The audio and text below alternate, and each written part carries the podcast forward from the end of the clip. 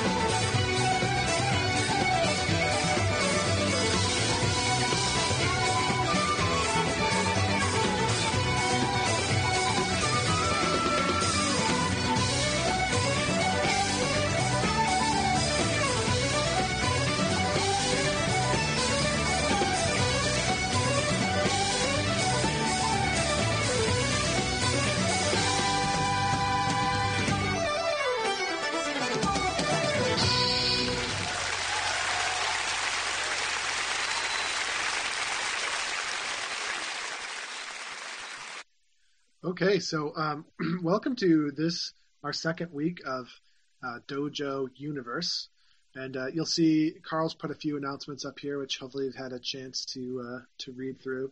And then, um, so Vin, tell us a little bit about that because I first heard about this group, um, and then Vin, your levels came in pretty hot there. It sounds like, but um, you know, I, I first read about this group on Pipe Hacker and um, you know, I, I just kind of like how it sounds, but it, you know, you definitely have more knowledge about you know what they're what they're doing here. Yeah, they're, they're um. Can everybody hear me? I think. Uh, yeah. Good. Okay. Uh, yeah, they're, they're, there's. I guess they released their album Origins in February at Celtic Connections in Glasgow, um, but they've been bouncing around um, the concert scene for about a year or so now. Um, you know, they uh, they feature Ross Ainslie and Ali Hutton, who were are two pipers and sort of multi instrumentalists, if you will, uh, who've been sort of fixtures on the Scottish session scene for uh, quite a while. And uh, you know, anybody who's gone to piping live will see them on stage at various places around the city, and uh, they've gotten together with about ten other musicians um, and, and formed this group, which is pretty is pretty hot. You know, they they take a lot of a lot of traditional rhythms and riffs and just sort of run with them. You know. Um, yeah, that so. um, that uh, MP3 was taken from a YouTube video where they were, at, you know, playing live, and you could see them, and it's actually really pretty cool. I mean, it's interesting how obviously it's definitely a, a Celtic inspired group. Certainly, all sort of Celtic session instruments, instrumentation. Uh, but what they're doing there is far from what we're used to hearing. You know, um, they definitely got into that sort of polyrhythmic breakdown there oh, that lasted yeah. for for like uh, yeah that that track Superfly is uh, I think on their album is seven minutes long and that the the, the video I think is just the last the last uh, three minutes or so. Um, so yeah. you know there's there's little bits that sort of uh, sort of take you take you around for a little ride and then hit that that that groove and just sort of finish you off. You know, it's pretty good. Yeah, I mean, uh, what? And then so they had this new album out that you reviewed. Um, do you want to go yeah. through kind of what your thoughts were on that? Sure. Yeah. I mean, you know, uh, my, you know, I've I've followed a lot of different kinds of fusion bands, like if you want to call them that, uh, over the years. But you know, most of them are, are unholy combinations of uh, you know hard rockers and and traditionalists, you know, traditional uh, players, and they always, you know, sometimes you'll hear some good things, and most times you just hear a lot of wackiness. Um, but you know, they always seem to get the crowd going. But th- these guys are a completely different um, animal. You know, they're, they're they're definitely rooted in tradition, um, and but they're also really really good musicians, and and it, and it shows. You know, and it, what's what's interesting for them, I think, is that you know you. You know how hard is it? Anybody out there right now listening who's a member of a pipe band will know how hard it is to get you know a bunch of musicians playing the same thing the same way. You know, um, but uh, these guys, it's it's clear they all buy into the to whatever it is they're doing, and and they just run with it. You know uh, which is really yeah, it's cool. very you know it's funny you should mention that because that's definitely one of the first things that I was thinking about was like, wow, there is, there are probably ten plus people on the stage, oh yeah, and it's like really tight. Musicians in that group, yeah, yeah, it really is. Yeah, and on the assumption um, you know, and, that it's and, not like on the assumption that it's it wasn't pre-recorded and and like somehow like on the assumption they were actually recording that live performance, it's really really good. Yeah, yeah. I mean, you know, I, I think it's like they they really sort of you know they're catching lightning in a bottle, I guess, if you want to call it that. You know, they you know a lot of other there's some other groups that come to mind that do, have done that where you know you go listen to them live and and it's you know their album almost is just a disappointment. You know, after seeing yeah. them live, you're sort of you're blown away, and then you hear their album and the recorded stuff that's a little more polished is not as good sometimes. You know, but uh, maybe not. You know, it's not, definitely not, yeah, not so, the studio um, the studio aspect. Of, of you know the recording is um, you know a difficult thing to get like or it's difficult to get the live sort of atmosphere in a studio recording and Lunasa comes to mind as well as another great band and you know they're studio recorded but it's nothing you know compared to the energy that they can get live yeah. I thought that's you know Otherworld exactly. favorite albums by Lunasa and uh, and it's because somehow they managed to, to capture that. So there's definitely these these these uh, these tracks are born out of the session scene. You know, they're they're they're, uh, they're they're sitting together playing and just messing around with stuff, and then when something clicks, they just you know go with it. you know, and then that's that's what's on this album. You know, it's a lot a lot of kind of crazy stuff here and there, but uh, for the most part, never loses sight of that you know traditional Celtic groove. You know. Yeah, well, um, so that's cool. So that's the first of two things we're going to listen to today. We'll listen to the other one kind of on the way out. Um, you know, another sort of Celtic band that's doing some interesting things. Um, Vin, tell me, uh, you know, what else has been going on at Pipehacker this week? Uh, this well, this week I, I well, last week I posted up uh, like a new new new uh, installment of Pipers up there. Um, this week. Oh yeah, let me see if I can bring that up. It's a little bit, you know, it's a little bit small, but we'll have a look. Here's uh, here's the first square here.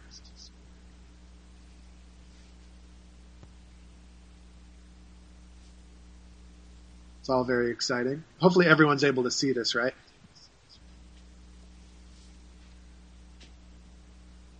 Yeah, that John Wilson quote is my favorite. it's good. I mean, um,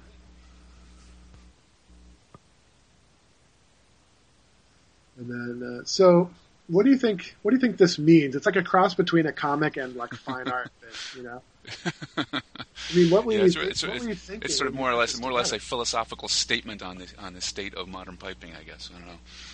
You know, I mean, my, my favorite part about a lot of these conversations that you pick up uh, on the internet is that it's just that it's just their uh, emphatic, declarative uh, knowledge behind whatever nonsense appears on the screen. You know, it's you know, judging bias is real. You know, it's just something just people just say this kind of stuff.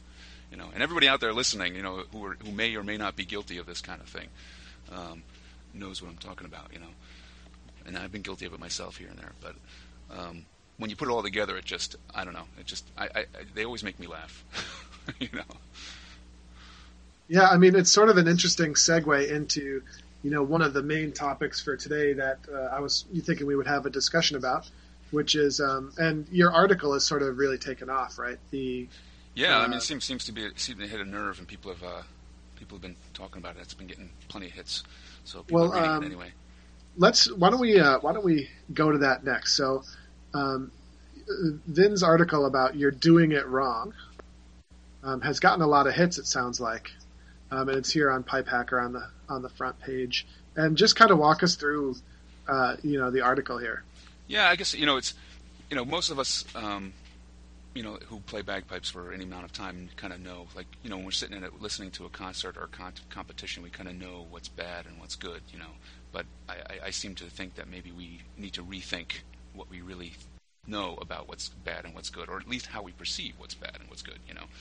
And, and it really is you know sort of a commentary on on uh, the sort of reductive approach to bagpipe critique that we are used to seeing on score sheets and in you know reviews of performances and, and competitions. You know, it's always about you know whose drones weren't quite in and whose chanter was slightly out, out of tune and um, you know what embellishment was missed in which part. You know, and uh, whenever you read these these reviews in your favorite pu- piping publication, it's always a glorified score sheet, basically, whether it's by you know these you know person doing the writing or even sometimes even the judge who was judging the contest giving their sort of uh, detailed review, and it's like the last thing I, I want to read, you know, when I'm reading about a, about competition or a concert, you know, um, you know, what about the music that was played, you know, that there was some stuff in there other than the out of tune chanter, you know, um, and how did that go, you know, and you never read that kind of stuff, and here and there you'll hear comments, and um, but it really sort of boils down to this sort of reductive approach we have to to uh, bagpiping. You know, it's like it's all about what what can be taken away, uh, presumably, to make it better. You know, uh, we're all used to reading on score sheets comments like, you know, you know, your doublings are not on the beat, or you know, your Taorluaths are crushed, or this, that, and the other thing, and you know, your your performance is essentially reduced to a series of imperfections. You know, never Yeah, about what can be you, uh, added. Why don't you turn on that webcam so we can see you? Got it. So is. yeah, so it's, it's it's it's never about what can be added to to make the performance better, you know, or maybe what what is present in your performance that is good and maybe needs to be sort of um, built on, you know. Uh, you know, Yeah, I anybody mean- spent you know anybody are spent we time kind of- on their music knows it's a building process, not a not a reductive sort of destruction, you know. So are so you're saying that you know general critiques of piping is too focused on kind of negative, nitpicky things, where, and we sort of I think we lose sight of of the music and the good parts about it. Exactly, exactly. You know, and it's it's really you know it, it it's even more highlighted when when you actually attend the same contest or comp, you know or recite you know or concert you know and you read these reviews and you know you read them saying well, well was this guy sitting in the same room as I was you know because I heard you know lots of other things you know that seem that were probably as important to talk about you know um, you know for for me it's it's more or less you know especially when you're watching a lot, lot of really successful players playing you know um, you know, the Metro Cup comes to mind. You know, this past February, you had, you know, probably most of the best pipers in the world playing at that right now, or the most successful pipers anyway. And they all have their own style of doing things, you know.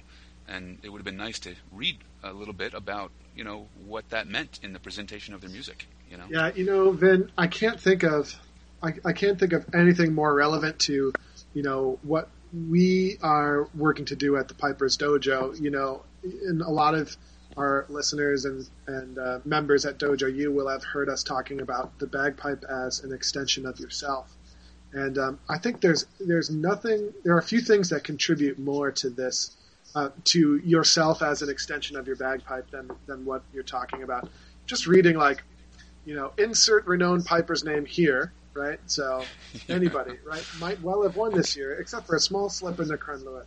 And so and so was third, but at times the doubling was a bit clipped and his chanter was a bit strident. You're exactly right. I mean, what what does this do? I mean, all it does, this attitude, and you know, it's definitely it's a slippery slope. I mean, you do need to know the reasons that if let's let's say you get a score sheet, you do need to know the reasons why you weren't in the top, you know, or you you didn't get first place.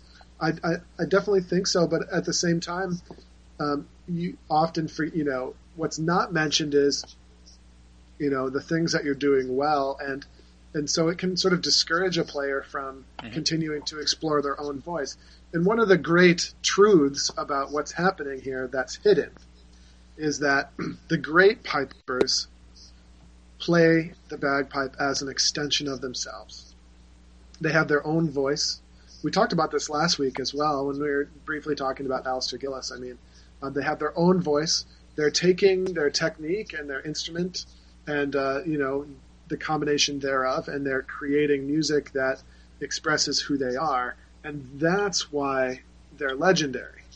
Right. Right. And I see a lot of people. I mean, I see a lot of a lot of peers of mine um, that are, you know, really, really becoming great players, um, and they're getting a lot of great prizes. But um, I'm sort of concerned that um, many of them have lost sight of what they're trying to do, you know, in order to achieve something that, you know, is just sort of a, uh, a derivative of all this type of stuff, right? So right, they're just trying to yeah, achieve I mean, that performance that doesn't that doesn't uh, cause score sheets to say that you had a small right. slip in the Crunluath because that's that's what they know, and I think that's how they perceive you're going to become a great piper, but it's not the case. Yeah, and, and from the perspective of, say, you know, an up-and-coming soloist who's in the lower grades, you know, um, what you really want on those score sheets, not necessarily what you did wrong or, or what you need to improve on, but some insight into what's important to the judge.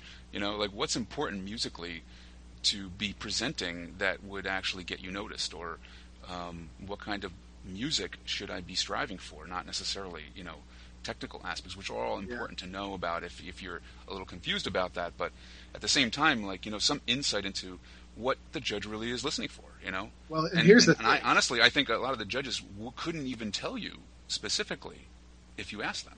You know, well, here's the thing, Ben. You are correct about that, and this is why. The reason why is because it's the same thing. It's yourself as an extension of your bagpipe mm-hmm. culture that we live in. So we can easily articulate what's wrong with your technique, um, how to um, how to assimilate yourself into what's expected.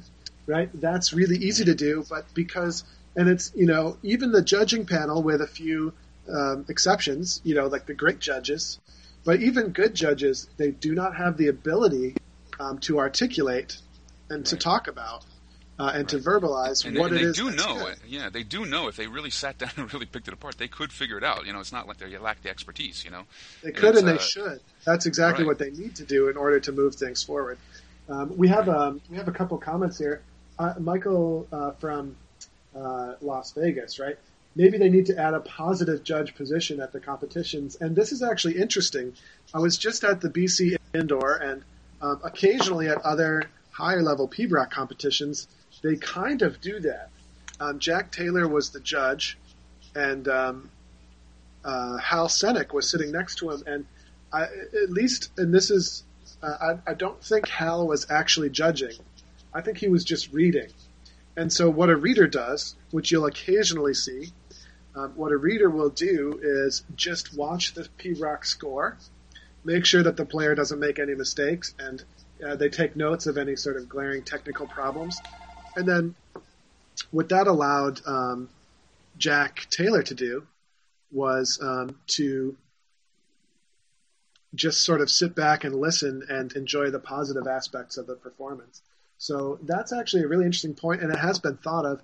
Um, I think you know it's a logistically it can be a challenging thing to do because um, you know of budgets and so on and so forth. You couldn't have a reader and a listener for you know for every contest. Um, but it's certainly something that can be done. Um, and then uh, uh, someone was also saying, I thought that's what the ensemble judge was added for. And you, you could very well be right there. That's a, a very interesting comment. That might be why the ensemble judge was added. But what's really happened with ensemble?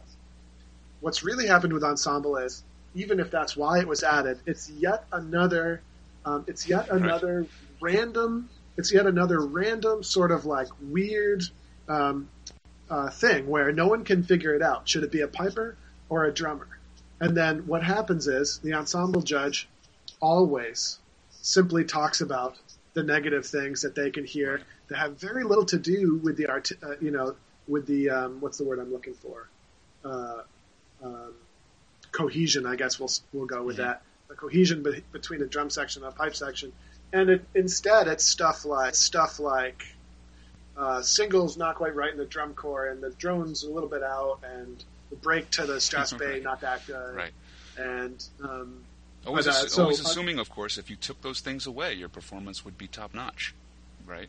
But not necessarily, you know, because there's lots of other things in there that probably need to be, you know, attended to as well. You know, um, if you had yeah, more exactly. of an additive, if you had more of an additive approach, you know, I, I mean, as I said in the article, it's in my post there, it's a, it's it definitely re- demands more of a listener, um, and you're going to, you know, have to apply sort of, and it may seem like an issue of semantics and sort of a subtle distinction, but I think there, it's a it's a pretty big distinction. Um, you know, when you're saying something like, you know, oh, your Crunluaths are too tight, you know, in your pibroch, um, you know, there's no there's no real rhyme or reason. Like, why would opening my Crunluath be better? You know, Gordon Walker plays a really tight Crunluath. You know, like I mean, it's like almost inaudible sometimes, but it works in what he's doing. You know, and he presents those tunes. It, it just it just fits in the flow of the, of the phrasing that he's presenting, and um, you know, it may there are different ways sometimes. Of, you know, of making yeah. music. Exactly. The Beatles. And, and, you could say the Beatles were slightly different than the Rolling Stones. Mm-hmm. Uh, which one? And then uh, it, sort of to to draw an even more absurd analogy, you know, it's kind of like when you listen to the Beatles, you're not talking about like, oh, the, I like the Beatles. They definitely, you know, were a little bit sloppy in the execution, and Ringo had had some flams that were a little bit flat, and I didn't Yeah. quite appreciate. You know, I would have them. I would have them below the Rolling Stones because Yeah. you know the tom toms for the Beatles were Yeah. not, not they're quite tuned a as little sharp, and they're not as not as pleasant to listen to. Yeah. yeah, definitely. uh, uh, that's not what you, that's not what we think about uh, when we listen Right. to rock and roll. That's not the issue. The issue is how it moves us and, and what elements are there that um, you know uh, that interests us. So um, that's kind of I just drew a good analogy there. Yeah, Um, that's good. here's um here's a comment from John from Edmonton. Um, what what I hate is uh, when on a band score sheet there will be a huge gap between the scores. One judge will place you third, and the other will place you 10th Mhm. How does that happen? Yeah, it'd be nice to know that. you could open up the, the skull cap of your judge and look in there and see what's going on. Hopefully, Right. I- I, don't know. There there are a couple of ways that that happens. Um, the, the you know, and I think I'm a believer that the reason we put a judge on a panel is because we want to hear their opinion and we want to hear how they rank the bands. So um, I think that can happen. One judge will give you third, and the other will give you tenth. The issue is the judge that gives you tenth never tells you why. Ever, right? When a judge sinks Right. you that that low, you know, and so if if, if that is going to happen, the the tenth place never tells you why. I'll, I- I can give you a couple examples from my own experience. Um, we've been sunk before, and uh, you know, um, the uh, World Pipe Band Championships in 2000 and, 2008 comes to mind, um, where um, we we had three thirds uh, in pi- two thirds in piping, a third in drumming, and then we had an eighth in um, ensemble. I think it was, uh, and um, and you know the the person who gave us eighth, I have a lot of respect for. Um, my only frustration was that there were no hints on that score sheet as to why we were eighth as opposed to third, as the other judges had given us. That's the big thing for me. Mhm. And um, and uh, see, it, it's weird. It's like the one instance where you want to know what the negative things were, Right. You don't see them there. But they might not even be a negative thing too. Like you know, it wouldn't be so hard to sort of get some insight into what that judge was thinking if he said something like, um, you know, inconsistent tempo in the Strathspey or something. You know, that would have given you some insight in in in, in what he was listening to that you could then go and compare by listening to other bands or the, the bands that maybe scored higher or something. You know, um, it's it's really not that hard. You know, I think, and, and I think everybody has that capability to sort of instead of saying, oh well, tempo's uneven. You know, well, and say, well, maybe you know, evening out the tempo in your Strathspey would have added more you know body to the medley or something. I don't know. You know, like you can come yeah. up with something that's one sentence that actually tells you more about your performance than the simple comment, "Oh, you know, your doublings don't aren't aren't together." you know. Yeah, for me, one thing I'm doing whenever I'm judging, which is I don't judge particularly often anymore for various reasons, uh, but uh, I, I, I, did just judge this past weekend. Whenever you know, whenever a player, I, I need to make sure I let the player know uh, what it was that's keeping them from being competitive. So if the player is in first place, I, I usually say, "Great job." Here's some good things. One or two things you know that could be better if you're in third place, I'm always making sure I try to make it as clear as possible.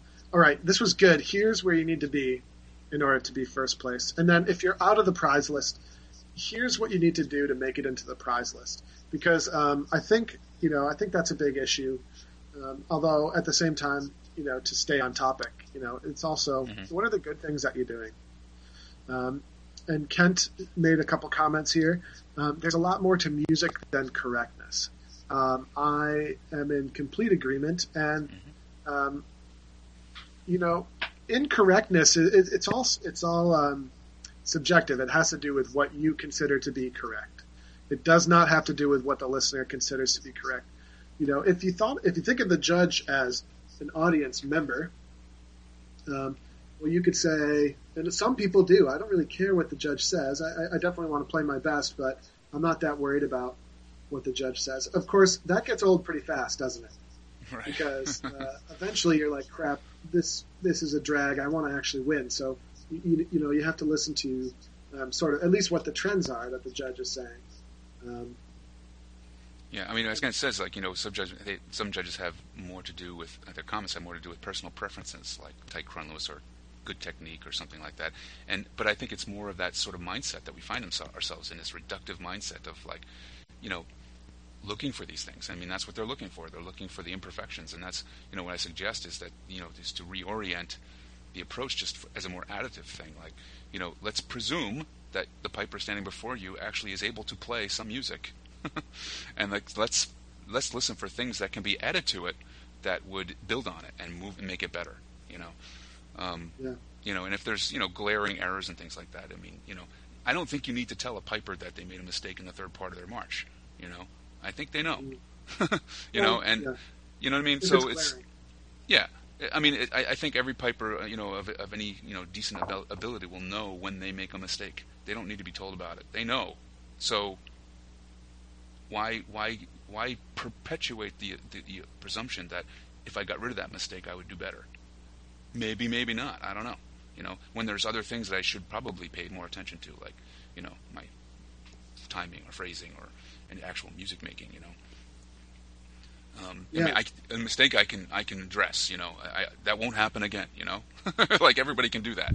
You know, so but like it's harder things like you know improving your uh, you know your expression and musicality and things like that that I think deserve more more comment. You know.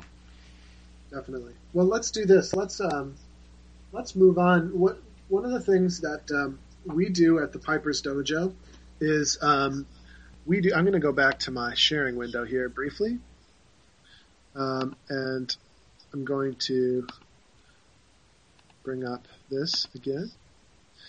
So uh, one of the things we do at the Piper's Dojo is, um, I think this might be it. Nope, didn't like that. Well, let's just go down to our daily deals here. Yeah, here we go. Uh, we do daily deals at the Piper's Dojo, and you can sign um, sign up at pipersdojo.com slash uh, daily hyphen deals. Uh, that's where, if you're watching right now, you can see. and uh, just a little sign up form. But um, what that happens is we, we email out a, a pretty killer deal every day. Um, we'd certainly um, love to have as many people sign up for those as possible because um, for us it's it's a good way to just help people see what we have on special. And today what we have are um, brushes and swabs are I think Carl if I'm not mistaken they're forty percent off today. Um, what do you think about that, Carl? Uh, yeah, and uh,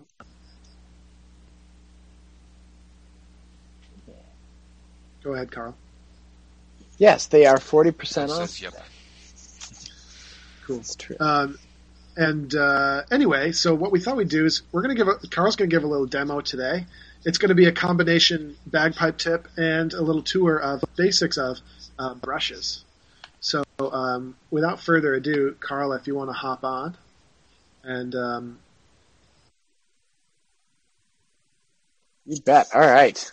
Um, so, hello everybody for this week. Uh, got swabs, brushes, the big drone brush, and the chanter brush on sale today. But uh, we'll kind of go through it, and I'll use my own, which you can see are not quite as white and shiny as the uh, brand new ones. So. Uh, this is from several things. These brushes are fantastic for a number of reasons. First of all, um, when you're playing for any length of time, uh, or uh, playing in the rain, or if it's extremely humid out, you're going to be wanting to dry out your, your pipes. So I have my pipes here. Um, let's say you just had to play a competition or a parade or something in the in the in the rain. You don't want to let moisture sit on the wood because it's going to absorb more moisture, and that can cause uh, cracks, uh, any any number of things, um, and that would be bad, right? So we want to get as much of the standing moisture off the the pipes. Um, so you want to wipe down the outsides, but you also want to swab out the insides, and that's where these brushes and swabs come in. So, assuming it's it's raining, raindrops will actually fall down the top of your drones, as well as moisture from your breath coming out um, through through the bag and then out your drones as well. Um, and you also have some that will condense from the difference in temperature on the inside. Yeah, So- Carl, um, if I can just butt in there. So, um, yeah, there are definite situations where you have to be really careful. W- One of the big things that happens, and it's it's sort of geeky. It's from science class when you talk about um, relative humidity and also the dew point, right? So, um, but to s- sort of summarize what all that means, the colder your wood is, the colder the wood on the drones is going to be. The, the quick the quicklier, the more Faster. quick the yeah, the faster the, the water will condense on the inside of those drones. So if you're above, say, 75, maybe if you're above 70 degrees, it's usually not going to condense too much. But anything below that, and you're going to get quite a bit of moisture there on the drones, right? Uh, for sure. And so whenever you've been playing um, in a situation where that's happening, you want to make sure you brush your drones out. Um, s- what I usually do um, is I, I, I sometimes just take my pipes apart and I let the air sort of passively dry things out. That's usually what I do. However, if I've been playing in a cold, you know, uh, situation or, or like Carl's saying where it's raining, um, you got to do the brushes um, or else the water might stay in there. And the other thing you have to be careful of is where you store your pipes. Um, just a random thought about this is I like to store my pipes off the ground. I don't leave them on the ground because the ground is often cold, right? So it's mu- it's colder down there than you realize, and um, you know water can sort of get in there and cause cracks at that temperature. So I like to store my pipes off the ground, uh, which is Carl is smiling because right now my pipes are sitting on the ground uh, outside, but it is getting warmer, and um, you know do as maybe I do as I say, not as I do thing. But uh, generally speaking, um, if the pipes are wet and if the, if I've been playing them a lot, I like to keep them off the ground. Um, so uh, I digress. Carl, carry on. So, anyway, um, if it has been raining, that was my next point. You're going to want to take the whole pipe apart into the smallest sections that you can. Um, so this is my bass drum top, and I'll use this for demonstration. Um, and this is a uh, the drone brush that we sell. But what I've done is I've actually trimmed a little off this one. So I have two of these. I've got one that's the normal size and one that I've trimmed down a little bit. And that's because the chamber on, well, you're not going to be able to see that. The chamber here uh, won't quite fit this size on my pipes. Now, your pipes might be designed a little differently, but these are a set of Hendersons. They uh, have strange bores. So I've trimmed this one down a little so it fits in between these two, um, in between that section. So I can actually work this through. And what I've done, um, if I've I've cut off the little loop here on the end um, of the brush so that I can pass it through backwards. Um, that's what I've done with the brushes. The larger diameter is great for doing the tuning chambers themselves. Um, and also the bell. It's important to not forget about the bell here. Um, you want to make sure that you work that brush in and you're working it around there so that you get all the moisture out from in there. Um, and I do that pretty much every time I play because that's going to be the first place that moisture condenses or that rain falls in. The other thing we have on sale today are these swabs. And they come in two sizes. You get a small and a large. And these work pretty well because they have a weight on the end. That just allows you to uh, drop it down through the drone, pull it out the other side, and then you can work it through um, through the drone. And that's great for grabbing moisture. Um, the other reason, and the reason that these are so dark um, that I use these, is to oil the insides of the pipes. So I'll take a little bit of bore oil and I'll soak the tip of it right about here and then pass these through um, and make sure that the uh, oil is getting some uh, is getting evenly coated on the inside of the drones. Um, the second brush that we sell is the what they call a chanter brush, which does work really well for the chanter. It goes up to about the um, E or F hole. Um, after that, it gets too thin, and this is a little thicker. Um, but what this is also really good for is drying out and oiling the uh, pins on your pipes. So, oh, I've tangled myself now, my headphones. uh, so, if you take a look here, um, I'll grab my outside tenor. And again, if we're Andrew's back there.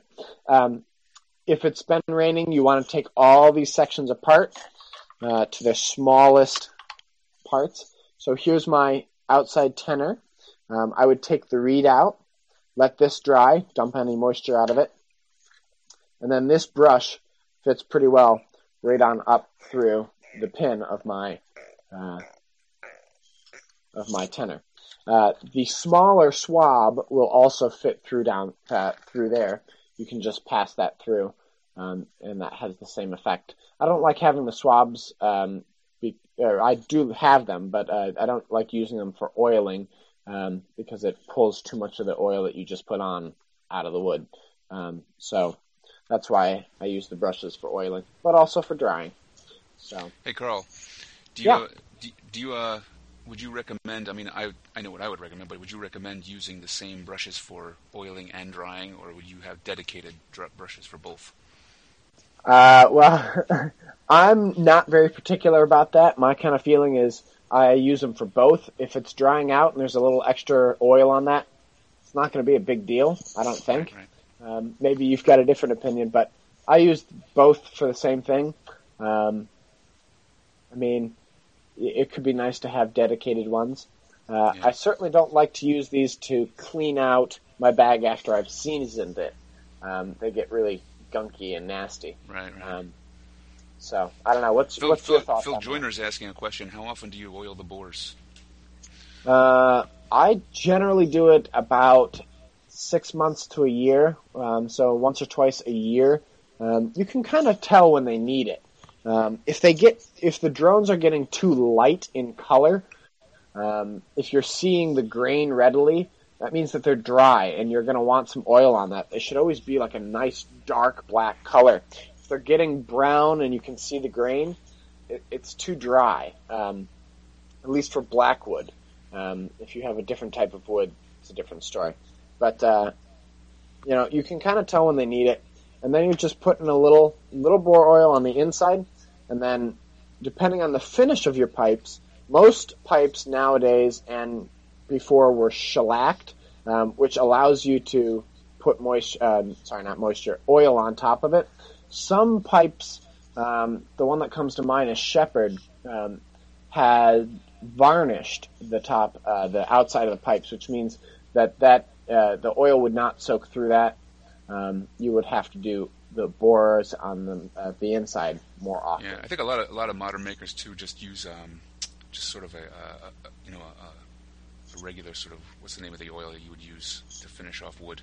I forget. Oh, Um, yeah, yeah, like oil. mineral oil, linseed. Yeah, it's like mineral oil, linseed oil. You know, it's just sort of a, a nice sort of triple layer finish on on the outside, which Yeah. is easily going to wear down as use. You know, as Right. you use the pipes, and you're going to have to replenish that. So Um, almond oil, yeah, people certainly do use that. Um, that's fine. I, I use the um, the bore oil that we sell. It's a uh, clear synthetic oil, but I find that's just fine. And then uh, Michael Gilbert, you asked about the pipe guard. Um, I'm not a huge fan of the pipe guard. I'm not really sure what it's made out of, what it does. Uh, what smells pipe guard? What's that? Um, pipe guard? pipe guard. It's the um, Highland Pride's version of um, of bore oil. Oh, really? Uh, we, we do sell it, but we also sell the normal bore, bore oil that comes in a little bottle. Um, that's a clear oil. Not Yeah, sure what pipe guard. They say it works. lot of this, I'm not a big believer. yeah, a lot of this stuff is you got to be careful. Like natural oils, like almond oils and things like that, are, are great. Uh, the other stuff that you buy is a lot of times petroleum distillates, which I'm not sure I would want in my drones. but uh, so that's why it smells funny and things like that. I think a lot of uh, musicians, um, like orchestra musicians, will use uh, Bore Doctor or similar products. Yeah, that's the are- stuff which are a that we're more- using. Yeah, which is a little, Um, it's- little it's more. I think it's a designed for- combination of two things. Yeah. Yeah, it's designed for uh, Blackwood wood uh, woodwind instruments. That's Right, its purpose. So, um, great. Well, that's uh, it's, if anyone has any other questions about these, um, please chat them in. But uh, all of these are on sale. Uh, like I said, the system I use, I have two of these and uh, one of these, and uh, there you go. That's uh, our kind of product review and a few uh, tips there. I hope you uh, got a little out of that. I know I did. Bagpipe maintenance is perhaps. I mean, I'm when I when I'm ready, I I maintain those suckers pretty good.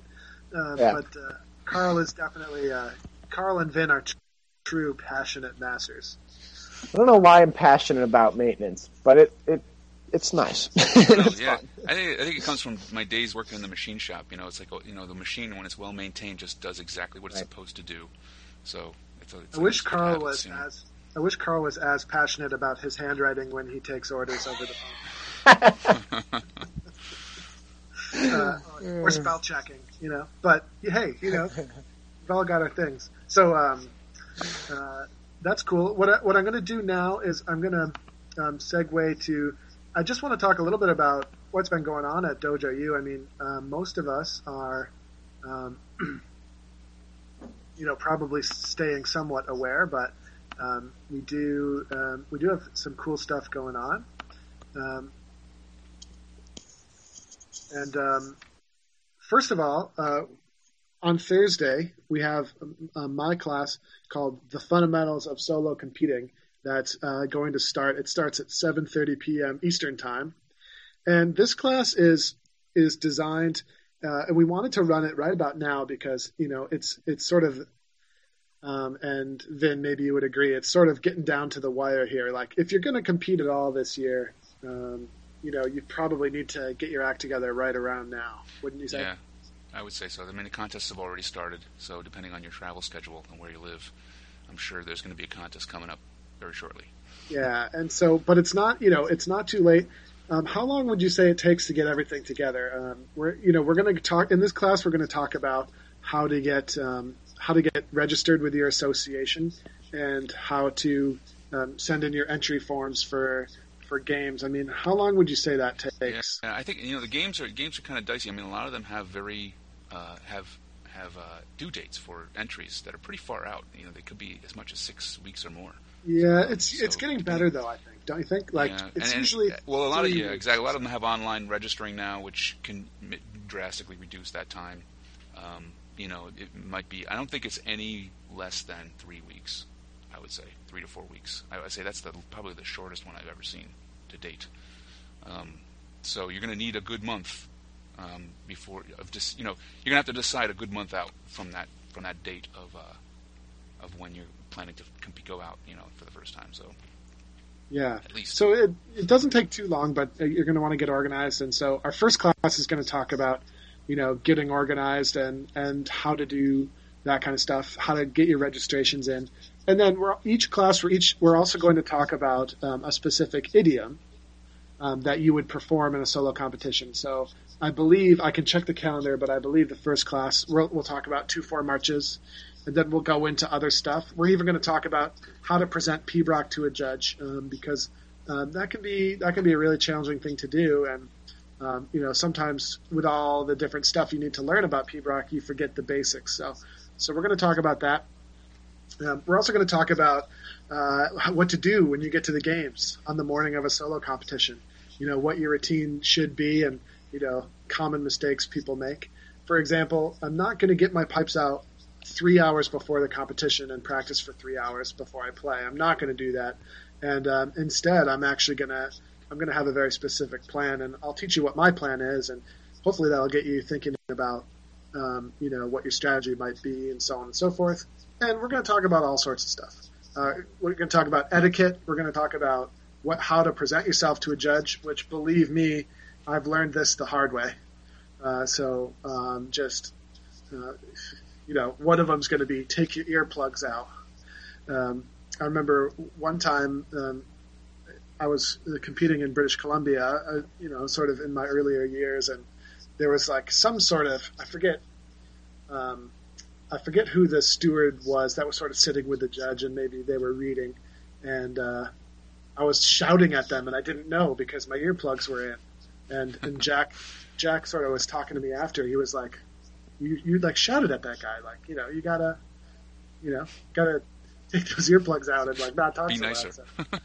Exactly. Were so they fluorescent orange? yeah, they were probably fluorescent orange also. So. Um, so you know, just we'll talk about a few of those tricks, and then um, one of the big things that we'll talk about. This is a six-week course, so later in the course, one of the big things we're going to spend a class on is how to um, how to interpret score sheets. What I'm going to ask people to do is scan in some score sheets, and we'll actually look at them during the class. Uh, and we're going to talk about all right. So so here we have this handwriting that's difficult to interpret, and even once I can interpret it, uh, what should I take away? Uh, you know, um, and then finally we'll talk about now that we've interpreted the score sheet, let's let's put together a good practice schedule to to really set ourselves up for success. So that's sort of a summary of what my class is going to be about, um, and uh, and so on and so forth. I also want to go over um, some of the cool stuff that's that we've put in our archive and that we've been doing this week. Um, this week, um, the sort of theme that emerged this week um, was to learn uh, an MSR, uh, you know, sort of a competition MSR that normally would be considered advanced. Um, but what we've done is we've broken things down. Um, with you know, as far as the repertoire expansion, we've broken things down. Today we did um, Susan MacLeod, as you can see here, and we broke it down. Um, and we sort of talked about if there's a few fundamental things that you can do that we wrap our head around. That Susan MacLeod is going to be very playable. So we talked about that. And my um, Hugh Kennedy uh, class that I did, I thought came off really well also. Uh, and I'm trying to find it here. Yeah, there's Hugh Kennedy. Um, and uh, Donald was teaching some pibroch this week, which was really cool. Um, I don't know, Vin, were you at that class? No, I wasn't. Able, I wasn't able to make it, but I have to have a, a, an appointment to sit in and listen to the archive recording. There. Yeah, yeah. So we didn't end up actually um, doing the Carles with the Breeks. Um, we spent the whole time on the big spree um, because uh, we took every moment discussing that tune and the, the differences between um, four different uh, uh, notations of that: the Pibroch Society, Binneas is Boreraig, General Thomason's, and um, the Kilberry book. So it's a really fantastic class. Yeah. So are we going to revisit Carles Wi' the Breeks? Yeah, that's. I think we're going to do that next week. Okay, I'll have to change that entry so it's not saying there's something in there that there isn't. But uh, um, and then uh, and then in our technique classes, we went through a lot of technique that we're going to use in these M- in this MSR that we brought forward in the repertoire class. So Mark did. I actually was supposed to do the tachums class, and Mark had to sit in for me because I I had to go home and I was going to teach from home, but I forgot my practice chanter. So I'm sitting here like, uh, you know. Uh, and Mark offered to stand in, so he did a great job. His point about tachums is that um, they're actually exactly like doublings, except they you know they move notes in in the middle, and so his perspective is really interesting. I'd recommend checking it out. Um, and then I did one the next morning. I did a hachums workout, and uh, it was kind of interesting. What I did was I hooked my uh, electronic chanter here. I hooked it up to the speakers, and and I did a lot of exercises, and I was able to sort of. It's really hard to do, but I was able to talk through um, I was able to talk a little bit through, um, you know, as I was playing. And, and, so we developed our hachums, and that's a really good class if that's something that you struggle with. And there were some help sessions and performance critiques, which are always good to check out, especially if you find a topic that you're interested in. So, anyway, to get there um, at Dojo U, just go to recent archive editions, and you'll be able to see these. And if you have a membership, you'll be able to access them as well. Um, and of course, to purchase a membership, there'll be this little square box. Right now, I am a premium member, so uh, but if you're not, it'll say click here to purchase your membership now, and it's very reasonable. Um, it's as low as twelve fifty a month to view most of this content. So, um, all right, last topic I just want to quickly talk about. Um, if you're not, um, which is this pipes and sticks on Route 66, um, which you can find them on Facebook, and um, I'm following them now because I think it's really interesting. And Vin, you know, you can help me out here, but basically, Stuart Liddell, Angus MacColl, Willie McCallum, Jim Kilpatrick, and uh, oh, uh, Sean saw it last night in Flagstaff. That's really cool. Oh, excellent. Um, it'd be interesting to hear, um, you know, what Sean's take on it was. We don't have a lot of time left, um, but um, uh, so th- they're performing. They're they're traveling Route 66, and uh, I don't know, Vin. I, I'm, I'm sort of yeah. looking through the Facebook. I think it's a, it's a kind of it's a really cool idea. I think it's a it's a very sort of uh, kitschy American thing to be uh, to be doing to travel Route 66 and and to, you know some of these seems excellent pipers and, and drummers going along for the ride and um, doing concerts along the route is is gotta be uh, fun for them as well as anyone else probably watching it. I'm sure. Um, uh, John McDonald, who did uh, the documentary on the day, uh, is is filming this all along the way, and is hopefully going to produce a documentary uh, at the end of it all. So that should be fun. Um, yeah. But uh, you know, I, I you know, I can't wait to see. You know, like here's a picture of them with the cowboy hats in, in, in Texas. You know, and you know, there's probably a lot of that. You know, if spend any time watching some of these programs with uh, you know from from the heartland of the U.S. You know, you you can get a sense of the type of people that are going to be in the audience. So their reactions are probably fun. if anything. Yeah, Phil. Maybe Sean, um, can, maybe Sean Kane can chime in to see how, how it was received at least. I mean, I, I don't know what the piping and drumming population is like in Arizona, but um, you know, I'm sure that there was a fair bit of uh, people who were maybe not, you know, enthusiasts and just there to see the novelty of it all or something. Oh, so he didn't make. So uh, he was doing a Kickstarter and he didn't make the goal. So how do oh, we, Phil? Oh, Phil, do you know how to um, support uh, to, su- to, support John. Uh, is, I think his name is John McDonald. Um, John I, I, I, met him a few times, and he did a, the, the, documentary about um, uh, Saint, uh, not St. Lawrence O'Toole, about uh, Sons of Spirit of Scotland pipe band, rather, a few years ago, which is really cool. We sell it at pipersdojo.com. Um, and then, um, so I guess this latest documentary is about this trip. Send money to him directly at PayPal he has info uh, on his Kickstarter page. What's the um, what is the Kickstarter um, URL? Um, Kickstarter. I'm just trying to Google this here before we're done. Um, here we go. This might be it. Yeah, Sean says there was a very good turnout and people as far away as from from Las Vegas at the, at the at the Arizona. Yeah. So here's the um, here's the URL here. I can post in our session. Um, but um, generally speaking, go to Kickstarter.com and search for Pipes and Sticks on Route 66 uh, to help support him, and you can support him directly even though they didn't meet their goal. Because it's really cool, and we don't get a chance to see a lot of stuff like this because we're in a small sort of community. So, Yeah. um, and the, and then U.S. is big. I want to see I want to see the pipes and sticks, the New Jersey Turnpike next. That's what I want to yes, exactly. I want to see Pipes and Sticks on Fritz on the Fritz Boulevard cul-de-sac. see. That's what I want to see. Uh, because we have at least four uh, businesses on this cul-de-sac that uh, one of which is somewhat the historic Fritz Boulevard of uh, Albany, New York. There you go. um, now let's do this. Um, we have one more. We have the one more track to play, and um, we're going to sort of uh, wrap this up here for today. But thanks very much for listening. We'll get the podcast up here um, in the next hour or so, and um, yeah. And Jennifer's saying with the pipes and sticks, the footage is going to be great, and you're going to have some good performances, and so hopefully. Uh, John's a really nice guy, and uh, you know he works really hard to get this stuff going. So, uh, without further ado, let me um, bring up this. This is another great track that I just love. It's another live.